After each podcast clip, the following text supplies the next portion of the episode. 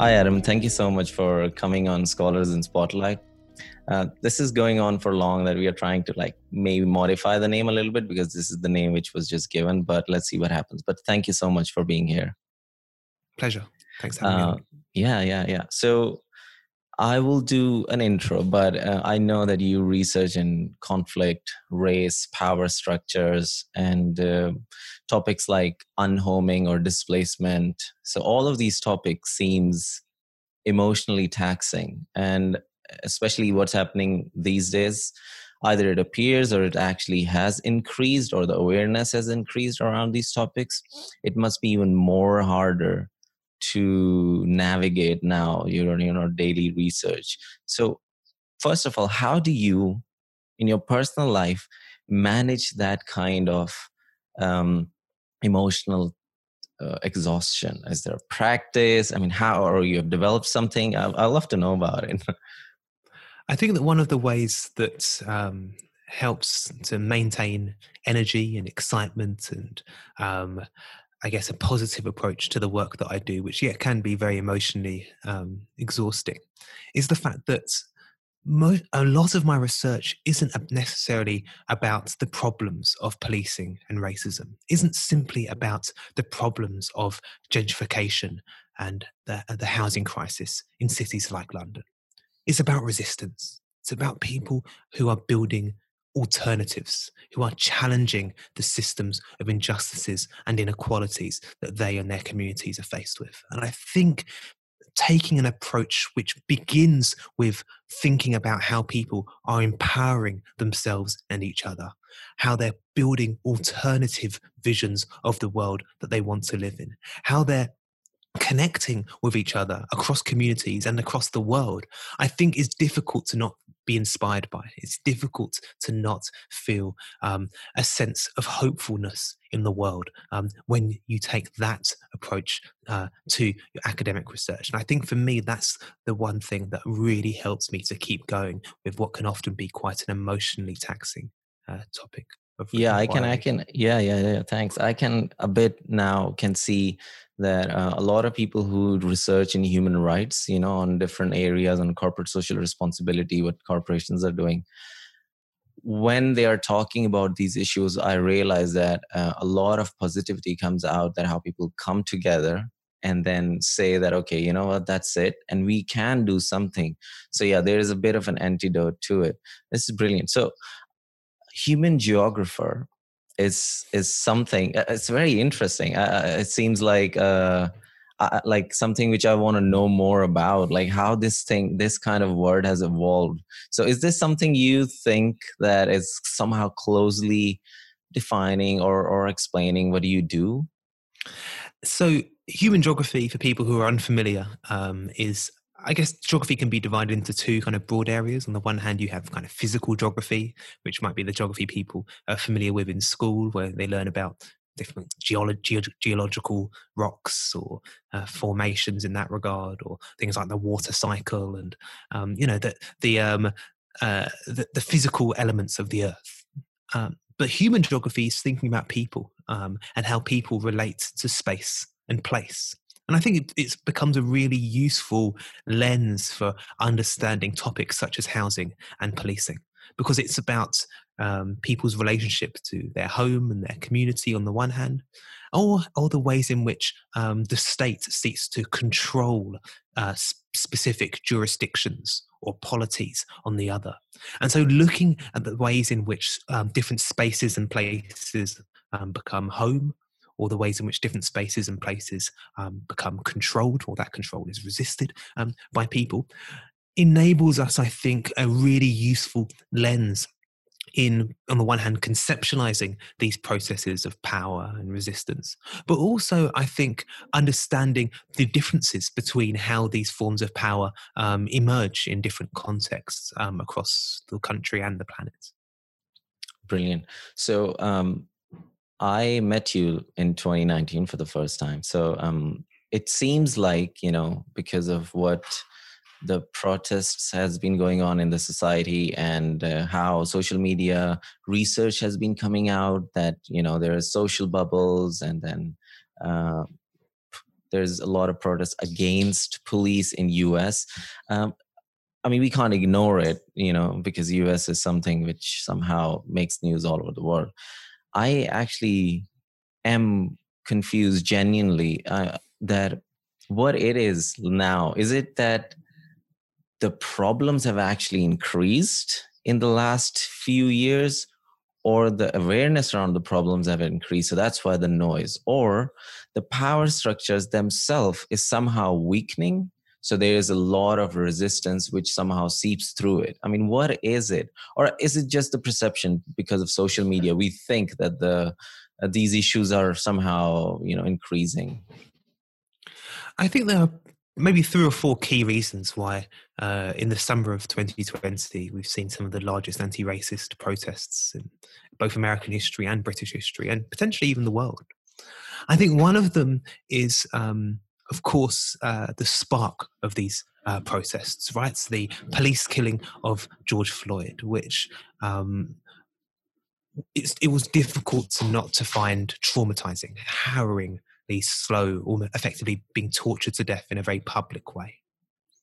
I think the second is the fact that there is um, a wider concern, I think, with racism and nationalism across the world, particularly in places like Britain and the United States, being defined by the Trump administration in the US and Brexit and the Boris Johnson administration in the United Kingdom. And you saw this in a lot of the placards and the p- things that people were chanting and saying at the protests, which were as much about Boris Johnson and, and Donald Trump as they were about uh, the questions of police violence and racism. And, but I think, and I think the third thing is the fact that both Britain and the United States and much of the world are facing facing some other crises at the moment, which I think have fermented popular discontent.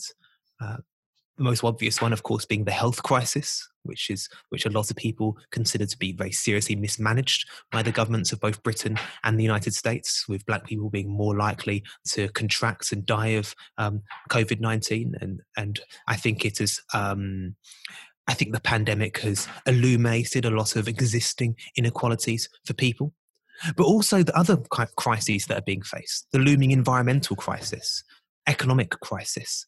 All of these different crises, I think, have all lend themselves to, I think, a perfect storm, which has led to um, the the protests that we've seen in the summer of this year, which, as as I said, was have, was sparked by a police killing, but I think speak to um, uh, wider concerns about racism, nationalism, and injustice um, across the world. So I actually had some encounters uh, with police and also Home Office, as you can imagine. I've I've born in Pakistan, so I've lived here, and it was uh, it's yeah, it's interesting. I mean, you have to really understand that uh, your encounter is with the machinery and system, not this one individual, because it is it would be really hard. You would I mean I mean if I I, I can understand. I meet with people and they had a deep trauma around these interaction of forced searches. Somehow the they come in and interview you in a very eh, interesting way let's say that. And uh, but um i can understand that you, you they sometimes think after this kind of interaction that you know like like the humanity itself you know they doubt humanity their own humanity eh, itself. But uh, when I had it, I can see it because of maybe I don't know, maybe I've studied it a little bit, the sociology, so I could see that this is very interesting. That the person I'm interacting with really believes that what they are doing is somehow perfectly fine. That they have to eliminate this person because of very specific background, and there's a quota system. Um, now, um, I I don't know if it is true or not but is there a re, like a difference between these kind of systems? Um, like british police and us police their immigrate or us immigration and uk's immigration. Are there any differences? And uh, if there are how do we sitting here you know distinguish between these two? Or is there a point distinguishing between these two? Because um, do we somehow engage in a different way if we are trying to understand and reform it?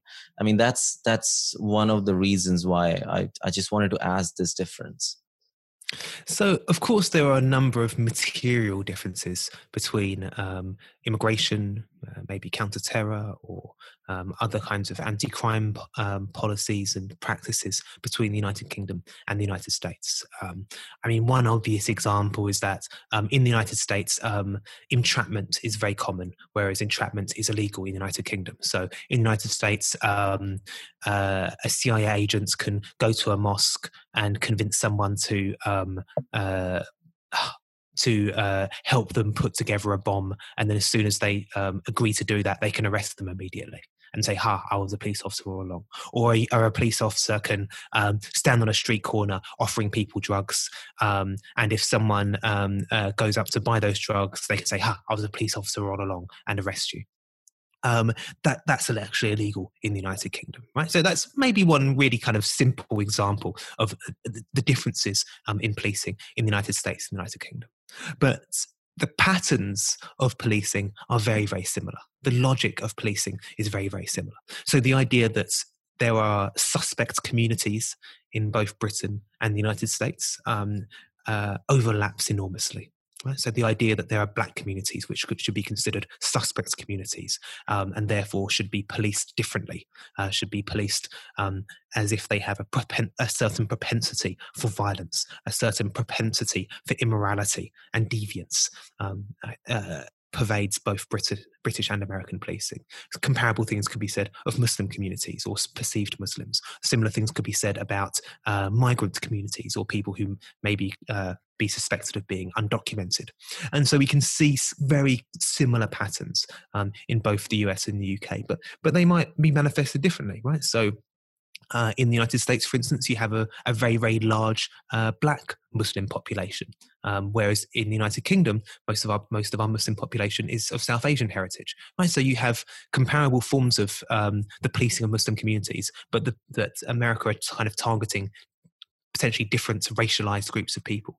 Or, for instance, most of the uh, suspected undocumented people um, in the United States are people from Latin America, whereas that's not the case in the United Kingdom. And a lot of people in the United Kingdom who are suspected of being undocumented are from Africa or Asia or the Middle East. So, again, you've got very similar types of policing, um, searching for people who are undocumented, um, potentially um, interrogating them, raiding their places of work, raiding their homes, um, incarcerating them in detention centres, attempting to deport them, all of these types of things. But you might have different uh, communities of people who are uh, the targets um, of this particular type of policing.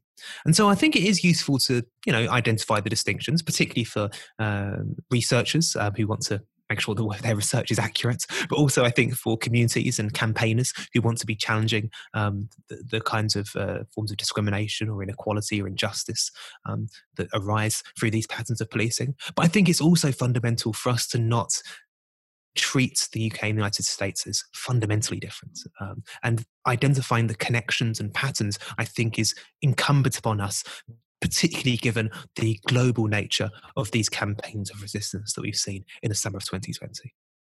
That's true. I mean, I I think sometimes well, my experience could have been uh, maybe down to individual. They are maybe empathetic. They have trained better. Sometimes that's what I've realized that if someone, uh, mostly home office, they probably are not trained as well as well as uh, police constable. So I, I could see that um, going through the motions, the appearance of interacting with um, the suspect, you know, what, what is suspect for them, is better if someone is highly trained. Uh, although um, to to to really uh, and this is what i'm asking you right now i mean this is what i i came out after having this kind of interaction that it is understandable to to see the history of UK or US or, or let's talk about UK. This is my interaction that um, this is a system which is designed to you know somehow filter some things and at some point i don't know i mean you don't want to let of course you know there's this concept uh, uh that okay you don't want to let someone in which is really dangerous but that is a very murky concept uh, concept because you know you can just brand anyone dangerous as you are saying according to however they look like or where the passport is from. Uh, so yeah fundamentally okay that's fine. You got to keep the people safe. But how the system has been designed you have like i think i i saw it that what it is designed for like home office really even the name home office it makes sense that they would see someone from a country and they would treat them like that. As in it was not like a it is a shocking behavior at first for me but reflecting upon it it does make more functional sense. Not sense in a way that oh yeah it's this is morally okay. I'm just uh, saying that it definitely seems like what it should be doing. Like is, is it's doing its job right by traumatizing and intimidating people and making the entry as hard as possible. I mean uh, is that something which makes sense uh, how you have researched around these things? I think it makes sense in the logic of the british states I think the world would be a very peculiar place if every country in the world treated people who arrived in their country in the way that Britain treats the people who, who arrive in their country. I think the world would be a bizarre place. Um, there has never been so much control over the movements of people today as there has ever been in human history. We have more borders, more policing of our borders, more control over movements than there has ever been. Um, and I don't know if that's necessarily led to an increase in public safety. I don't know if that's necessarily led to an improvement in the lives of people. Um, I think that, therefore, when we think about why Britain um, is so intent on controlling um, uh, people entering its borders, it may be useful for us to think about what Britain's foreign policy is. It might be useful to think about the ways in which Britain is implicated in um, forms of uh, perhaps political disorder um, uh, or political injustices in different parts of the world which compel people to move, forms of economic underdevelopment and exploitation which compel people to migrate to countries like Britain, which are far wealthier, where many, much of the resources and wealth of the world continue to flow in ways that are comparable to um, uh, the the close the flows of uh, wealth during the colonial period. It might be useful for us to um, ask ourselves why it is that um, large numbers of people from countries like Iraq and Afghanistan and Syria and Libya seek to migrate to parts of Europe um, following the either invasions, occupations, or bombings of these particular regions of the world. And so, when we think about borders in the in this more global context, um, I think it should. While I think we should be unsurprised that uh, the uh, regions of the world which um, benefit from the exploitation of land, of resources, of people in so many parts of the world, seek to also regulate the movement of those people into their borders, um, even if there's very little or a very different kind of regulation of the land, of the resources and wealth um, from those parts of the world uh, entering uh, the borders of Britain. Yeah, um, I think this is a this is a very deep personal point. I think for me, growing up in Pakistan, let's say, and people over there still feel emotionally in their lives some sort of an impact and they talk about it all the time. Even the generations my generation which is the third generation so my grandfather uh, well this is what you say they fought against the east india company. Um, and uh, so yeah he would tell stories so i would remember them really fresh. So now we growing up one generation removed still i think uh, that there's an expression over there they say the reason why we come to britain is because you stole everything. Like literally they say this and it's a very common sentence and i actually what when you were talking about I did realize that this is a very interesting connection uh, that um, that how even now i mean what are the effects of colonialism now? Because everyone would now see that oh yeah colonialism is gone. Like in but i guess if you see in africa in south asian countries where the effects of colonialism are still uh, somehow uh, indirectly seeping in uh, this movement does seems really interesting. Also companies um, there's this documentary which you might have seen uh, which is about uh,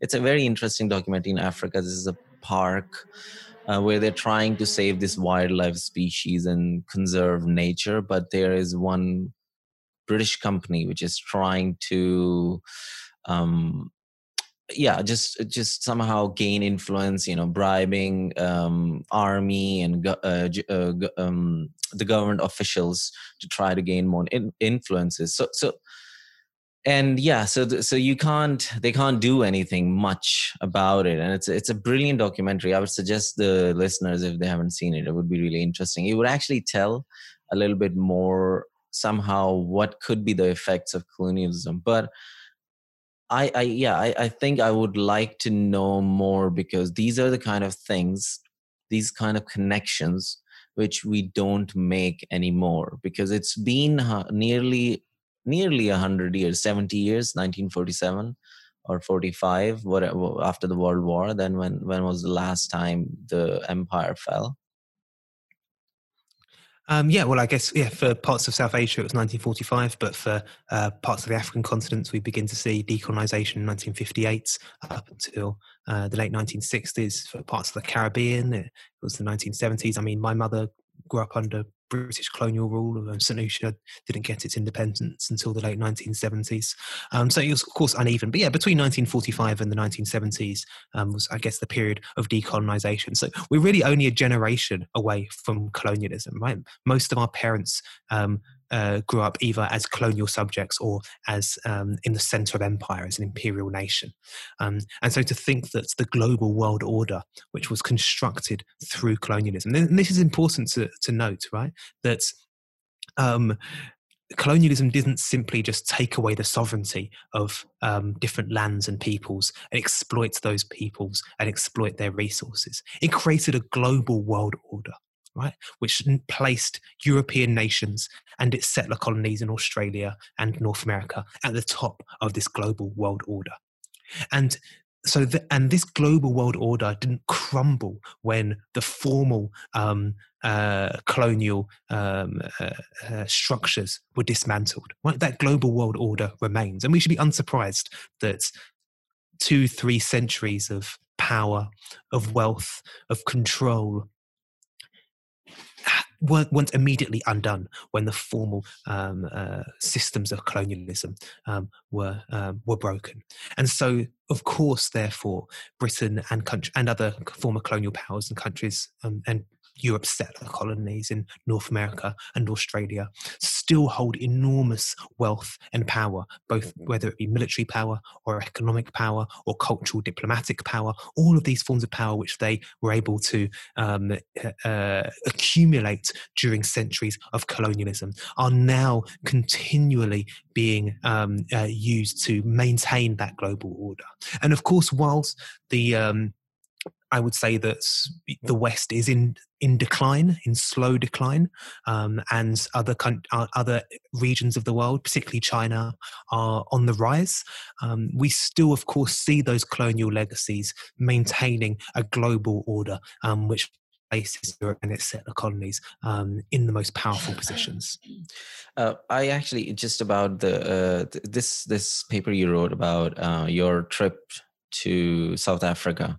Um, I actually want to know. This was a very interesting trip. You described some things very emotionally and graphically, and this is a bit related to the movement about Rhodes must fall, which was the statue in Oxford.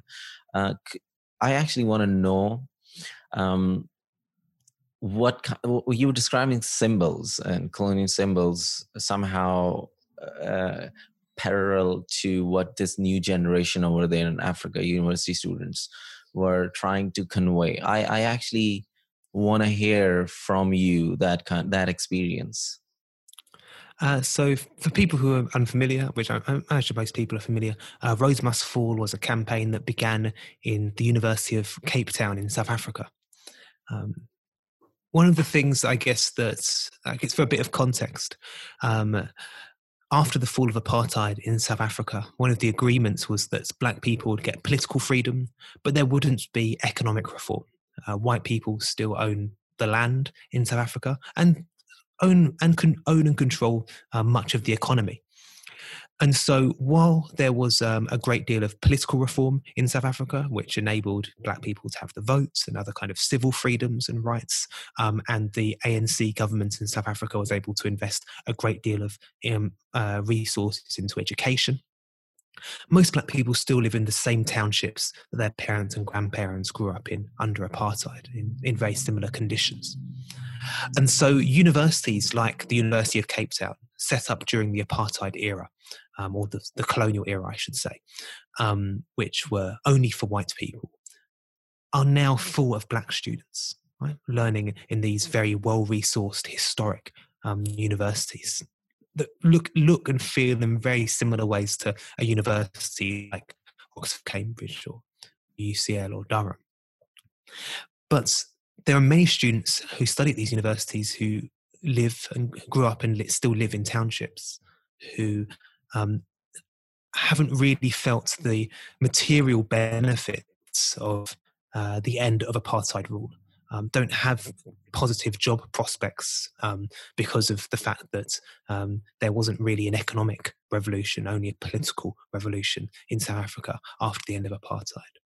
And I think that, and one of the architects or one of the main ideologues of apartheid in southern Africa was Cecil Rhodes, and his statue sits in the center of the campus of uh, the University of Cape Town. And so while students were campaigning to have that statue removed, saying that Rhodes must fall, it wasn't about simply a statue which offended them or was, um, you know, a symbol of a racist or a mean person that oppressed their ancestors. And um, it was the way in, it was a it was a conduit it was a way into a wider conversation about injustices um, in both uh, in the university and beyond it not only the fact that the university was still run by uh, managers, administrators, and academics from the from the uh, apartheid era, um, and teaching very similar uh, courses and syllabi. But also the fact that um, the economic situation in South Africa hasn't changed significantly since the end of apartheid either. And so the Rhodes Must Fall campaign was simultaneously a campaign for freedom and autonomy for students, but also about freedom and autonomy for the black population of the country. In here in the United Kingdom, um, Oxford University also has a statue of Cecil Rhodes um, due to uh, the great riches that he accumulated from the colonization of southern Africa being used to fund uh, educational scholarships and buildings in uh, institutions like Oxford.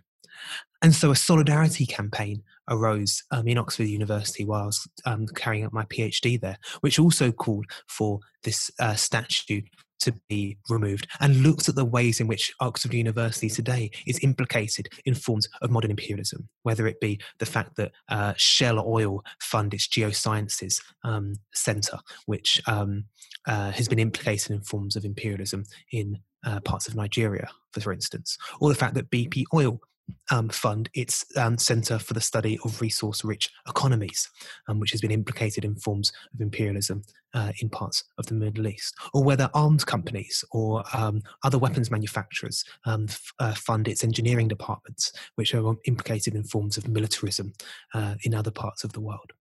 So it was a solidarity movement um, in that regard.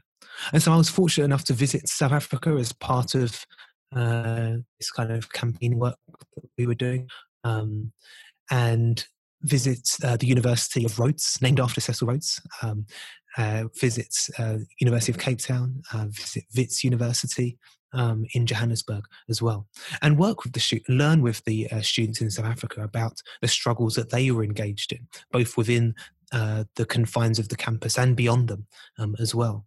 And uh, this paper, that the paper that you're describing, um, I guess, comes out of that those experiences of uh, learning from uh, these activist students and the academics that were supporting them, as well as, um, I guess, my wider experiences uh, visiting South Africa and main, building those links of solidarity between the struggles here in Britain and and those abroad.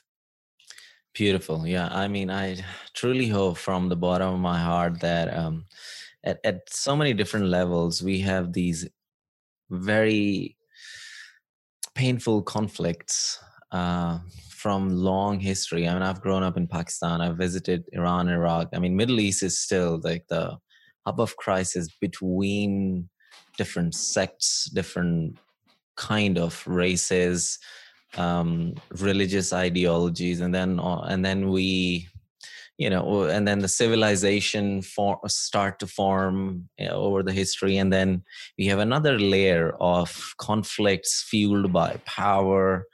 I really hope hope like that we can somehow with not really destroying each other can solve these issues uh, and and evolve really. I mean we i think at this point it looks like that what as as humans what we were we are not anymore those humans who lived in those hunting gathering tribes. Not it just doesn't feel like they really were a very different creature. I mean as much as i've read about them and not not in a good way or a bad way. It's just it's just different completely different way of lifestyle relating to others and how many of them have egalitarian societies and probably it's because of the size they had and the number of population and what was limiting them. And this um, marriage of uh, science and imperialism is just put imperialism science and capitalism gave an insane engine to certain qualities of humans. And you know we are made out of these feedback loops. So i guess we definitely are very different from those humans which might have lived 30 30,000 years ago 35,000 years ago. So i think yeah we thank you for like doing this work because i think we have to evolve somehow whatever we are to to see the similarities. I mean uh, otherwise the species is in pain. Like overall our species is in so much pain and struggle and conflict that uh, these kind of uh, issues would either be solved by we evolving or we would definitely go down and that's it.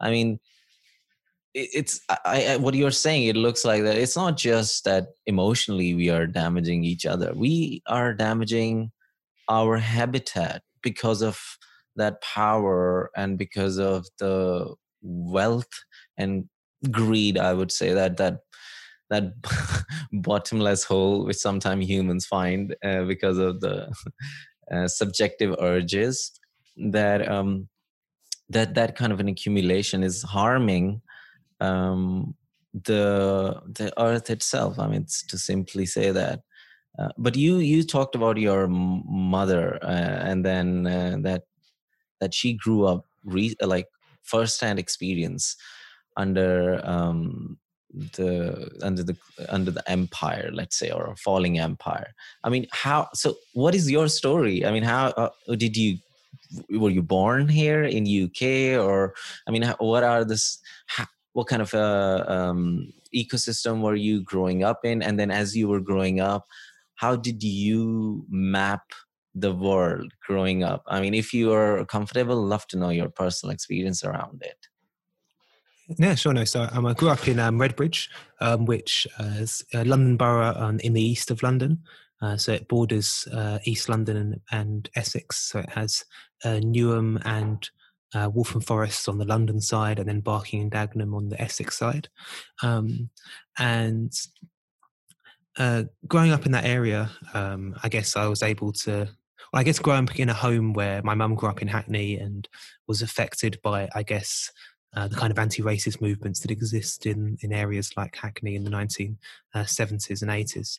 Um, and she passed on, I guess, those experiences and that kind of politics to me, and that, that was very influential uh, for my thinking.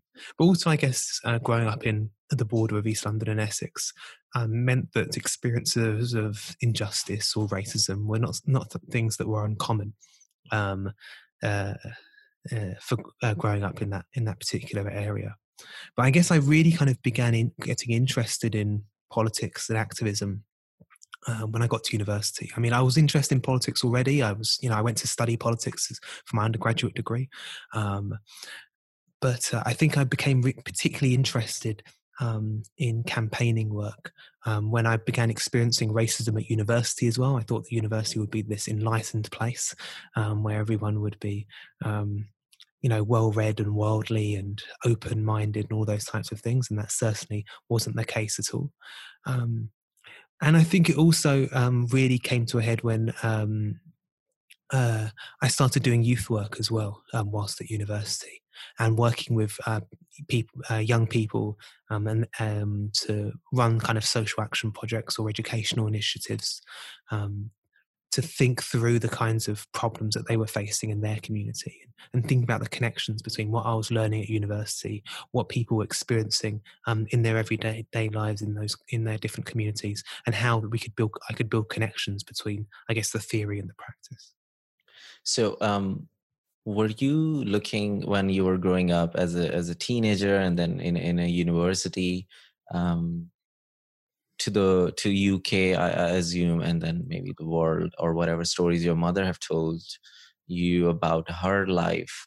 Um, as as like a migrations because everyone has like their lens when they start looking at the world like i have my lens i grew up similar as you were describing going to this very upper class school but living in a very um, traditional tribe community and that kind of diversification gave a lot of uh, spark in my ideas because i go in the morning there where there are canadians uh, a lot of canadians in my school and americans and then i go back to my very tribal traditional and tribe in a very uh, what i'm referring to tribe i'm referring it in the most positive way uh, as possible um, so how? Uh, so this is like my worldview was growing up. I mean, uh, uh, how would you, if you're looking back at, at yourself as a teenager, how would a human geographer now, you know, an experienced one, would see a person's experience be like,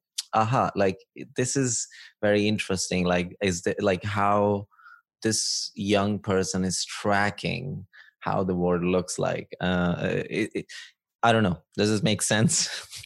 I think one of the things you're pointing to here is the ways in which space is constructed right? So space doesn't simply exist in the world in a in a very natural form. Human beings and societies construct space. And so when we move from one geographical location or one geographical context to another um, the power structures change. Uh, the, the ways in which we're identified changes.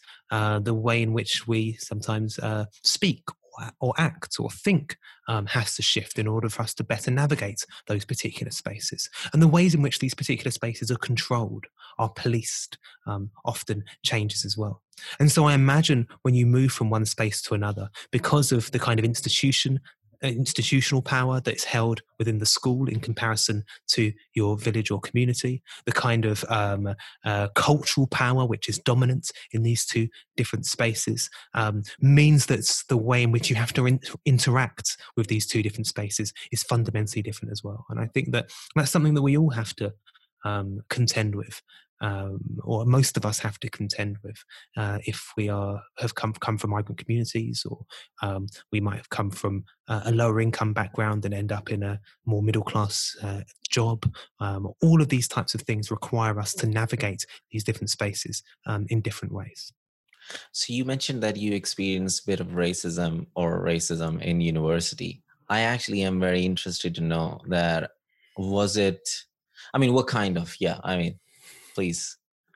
It, it doesn't have to you don't have to like i mean if you're not comfortable to say exact thing i mean yeah please go on.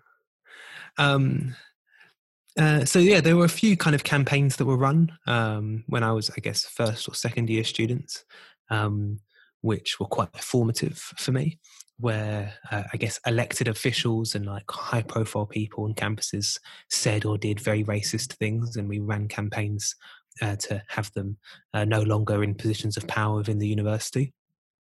Um, but probably one of the most well-known campaigns was um, uh, a campaign that, that, was carried out in support of two friends of ours um, who were arrested um, on campus um, in 2007, if I remember correctly. And uh, so uh, in, in our politics department, uh, there was a former military um, officer called Dr. Rod Thornton, who was now a lecturer in, and he ran a course in terrorism studies or a module in terrorism studies. Right? So he'd done counterterrorism work in Iraq, Afghanistan, etc. And um, a friend of ours, uh, Rizwaan Sabir, took his course. Took his module. Um, he was doing politics undergraduates. Um, and on uh, Dr. Rod Thornton's reading list was a um, Al Qaeda training manual, which had been declassified by the United States. Um, so it was available on the United States website. You could buy it off Amazon. And so this formed part of the uh, studies um, uh, for this terrorism course. Um, so our other friend Hicham um, had finished his degree at the university and was now working as a as, a, as an administrator at the university. Um, and Rizwaan um, asked Hicham to use his administrative privileges to print off some of his readings for his module. Um, so he emailed over the readings. Uh, Hicham printed them off, gave them to Rizwaan. Um, that's the end of it. Um, a few weeks later, someone was using Hicham's computer another member of staff, and saw this uh, desktop icon, Al Qaeda training manual, and called the police immediately. Uh, the police raided Hicham's office. Um, they found that the email was sent from Rizwaan. They raided Rizwaan's home. They raided Hicham's home. They arrested them both, um, imprisoned them for about a week, uh, charged them both with terrorist, terrorism offences. Um, and the university was very complicit in all of this and tried to help the police um, in this, despite the fact that Dr. Rod Thornton was very angry about this. Um, and despite the fact that he isn't, you know, you know, a big anti-racist activist, he was very angry that his students are being arrested for carrying out the reading that that he's asked them to do. Um, and so there was a big campaign um, to um, exonerate these two this student and this staff member um, and uh, challenge the criminalization and the racism uh, and the profiling that they were facing at the university. And I think that had a really profound impact as well um, on uh, on my my understanding of racism as not simply being something that is carried out by individual bigots and people who are prejudiced, but something which is um, principally carried out by the state um, and uh, agents of the states, in this case, the police how i mean uh, yeah this might be skip if you think this is an unrelated related question but as an eagle eye view looking at humans um, whatever you have read in your research and uh, before we all moved into civilization let's say what do you what do you think? I mean as you mentioned that you know it's not just one person suddenly feeling like that they are above than the other because of how they look but it is a much complex issue. Maybe it is a different it could be a state level could be at um, um, like a continent level uh, could could be married with different things. What is your uh, idea on it? Uh, like what is kind of happening however you have seen it or or read it? So i would say that institutions of power um, from feudalism um, to, to the emergence of capitalism in the 18th and 19th centuries have always found it useful to classify groups of human beings in different ways in order to more effectively exploit and control and if necessary impose violence upon them. If we use, think about the example of Europe, for instance, uh, this is something that um, was imposed upon Jewish people in Europe um, in uh, the 15 or 1600s, um, upon Slavic people in, um, who migrated from Eastern Europe into parts of Western Europe um, in the, the, feudal periods, the pre-capitalist in pre-capitalist Europe. It was something that was imposed upon uh, Irish people um, in, in as early as the 15th and 16th uh, hundreds. And this process of classifying different groups of people um, uh, uh, into different categories effectively in order to more effectively exploit them or differently exploits them, differently uh, control them, really um, accelerated with the emergence of capitalism and imperialism in the 16 and 1700s. And with European expansion um, uh, to the Americas, across the African continent, across uh, much, of South Asia and parts of Southeast Asia, and of course Australia as well. And classifying these different, um, the different peoples for, for, with which they came into contact, and therefore exploiting them differently. Some of them were, were of course, enslaved. Some of them were indentured. Uh, some of them were uh, seemed to not be necessary at all, and therefore exterminated, as was the case in Australia and, and much of the Americas. Um, uh, some of them uh, some of them became wage workers. Some of them became workers, right? Particularly the, the white working class of Europe. And so, with the expansion of capitalism um, in the the 17 and 1800s, what you begin to see is the, I guess, the um, the cementing and the fixing of these different not the fixing but the um, the proliferation of these racial categories which is becomes more and more necessary for capitalism to differently exploit different cat- categories of people across the planet. And today we call those people races right um, this is where we see the emergence of race become really fundamentally important simply as i said for capitalist exploitation right you are going to work as slave labor. You guys are going to be indentured labor. You guys are not necessary for us, so we're basically going to leave you to die or kill you. Um, you guys are going to earn a wage, but not a very good one, one that you can only just about live on. Um, right?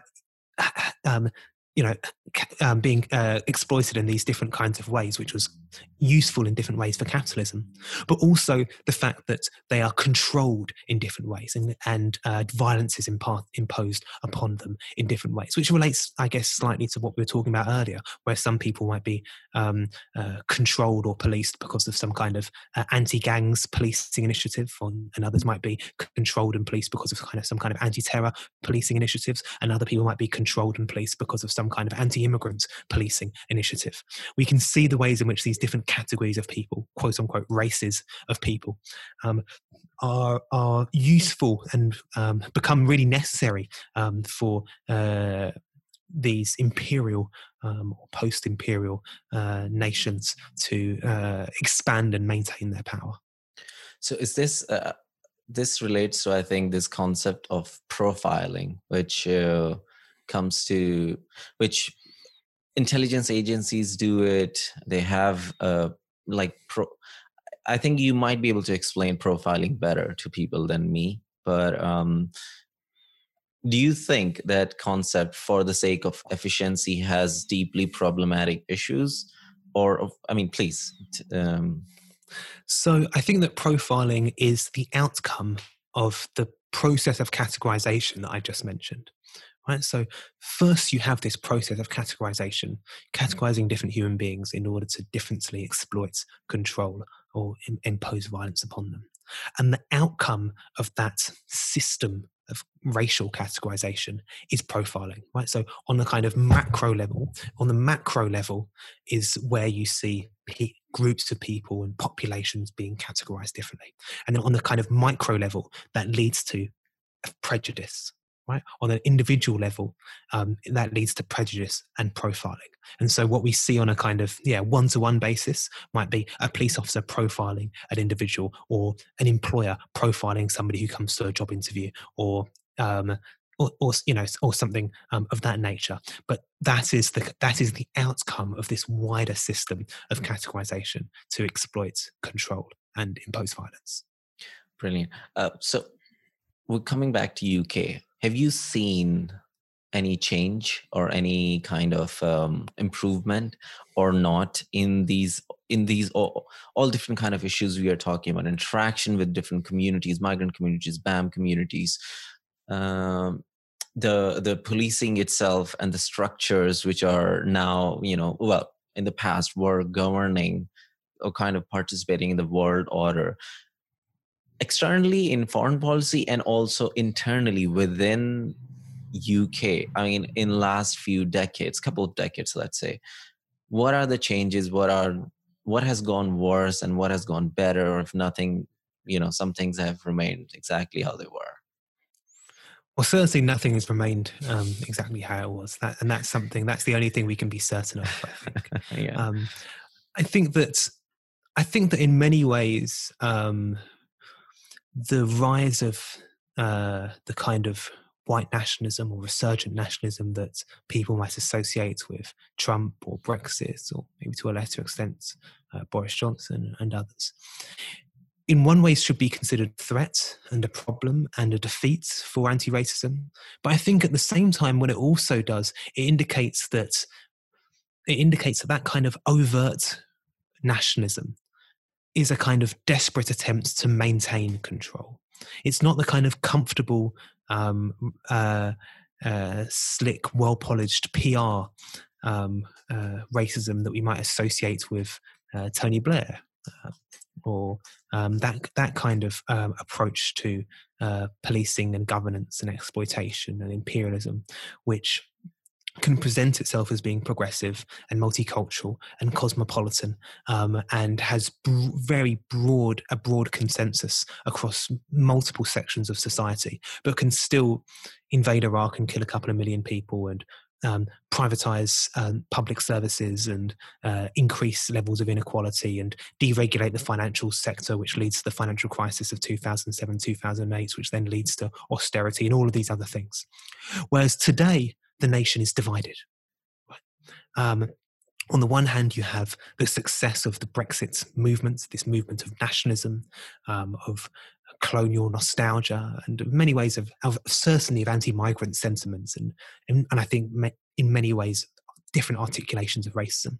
But on the other hand, you have what we, we saw in the summer of this year, the largest anti-racist protests in British history, not only take, taking place in large multicultural cities like Bristol or Birmingham or Liverpool or London, but also in small towns and villages across the nation, which have never seen anti racist mobilizations before and have people who have rarely, if ever, come into contact um, with people from uh, racialized minorities. And I think one of the things that people in those smaller communities of England and, or Britain um, are saying is that they recognize the fact that they are the target constituency for the Brexit agenda, for this agenda of white nationalism.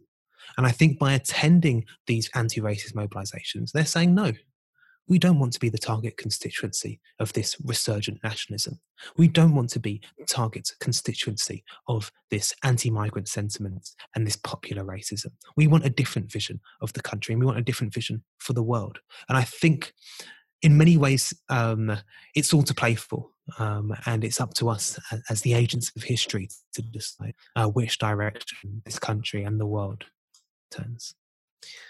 Beautiful. Just the last few things. Um, this line uh, um, actively rethink and dismantle imperialism's afterlife by unlearning an unjust global hierarchies of knowledge production on which much of the empire's legacy was based uh, I find it really interesting, and I think we were we are talking about this right now, as in what kind of directions we should take, and what what should what what have you learned, and what do you think this lines mean to you, and what are the steps forward if we have to dismantle and untangle those tight ropes which somehow squeeze the prosperity out of people so I think that particular line is thinking about knowledge production.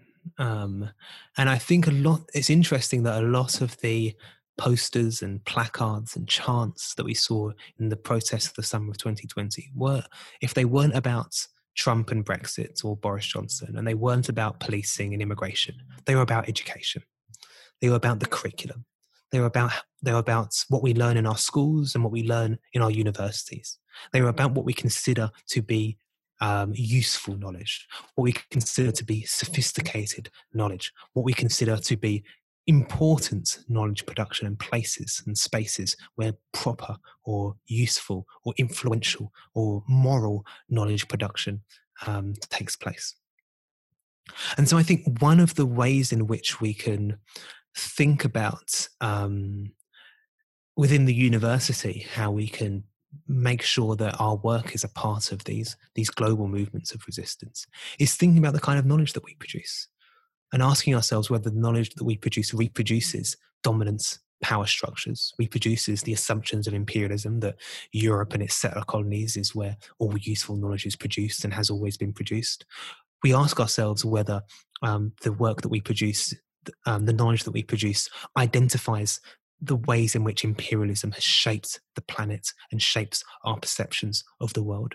And we should also ask ourselves about the, the political economy of our universities as well, the extent to which our universities might be implicated in investments in the arms trade or oil companies or the pharmaceutical industry or all of these other global circuits of, of, of international capitalism which continue to exploit um, the land and the earth, as well as its people, in ways that are wholly destructive um, and not only threaten to continually reproduce colonial relations in ways that are not dissimilar to those experienced by uh, previous generations, but also, of course, threats the, the existence of the planet that we live on itself. Beautiful. I think we can. I think we can end it here. I would. I. I. I mean, yeah. Thanks a lot. Thanks a lot for doing it. Yeah. No problem at all. Yeah, pleasure. Yeah, yeah. It's brilliant. Brilliant.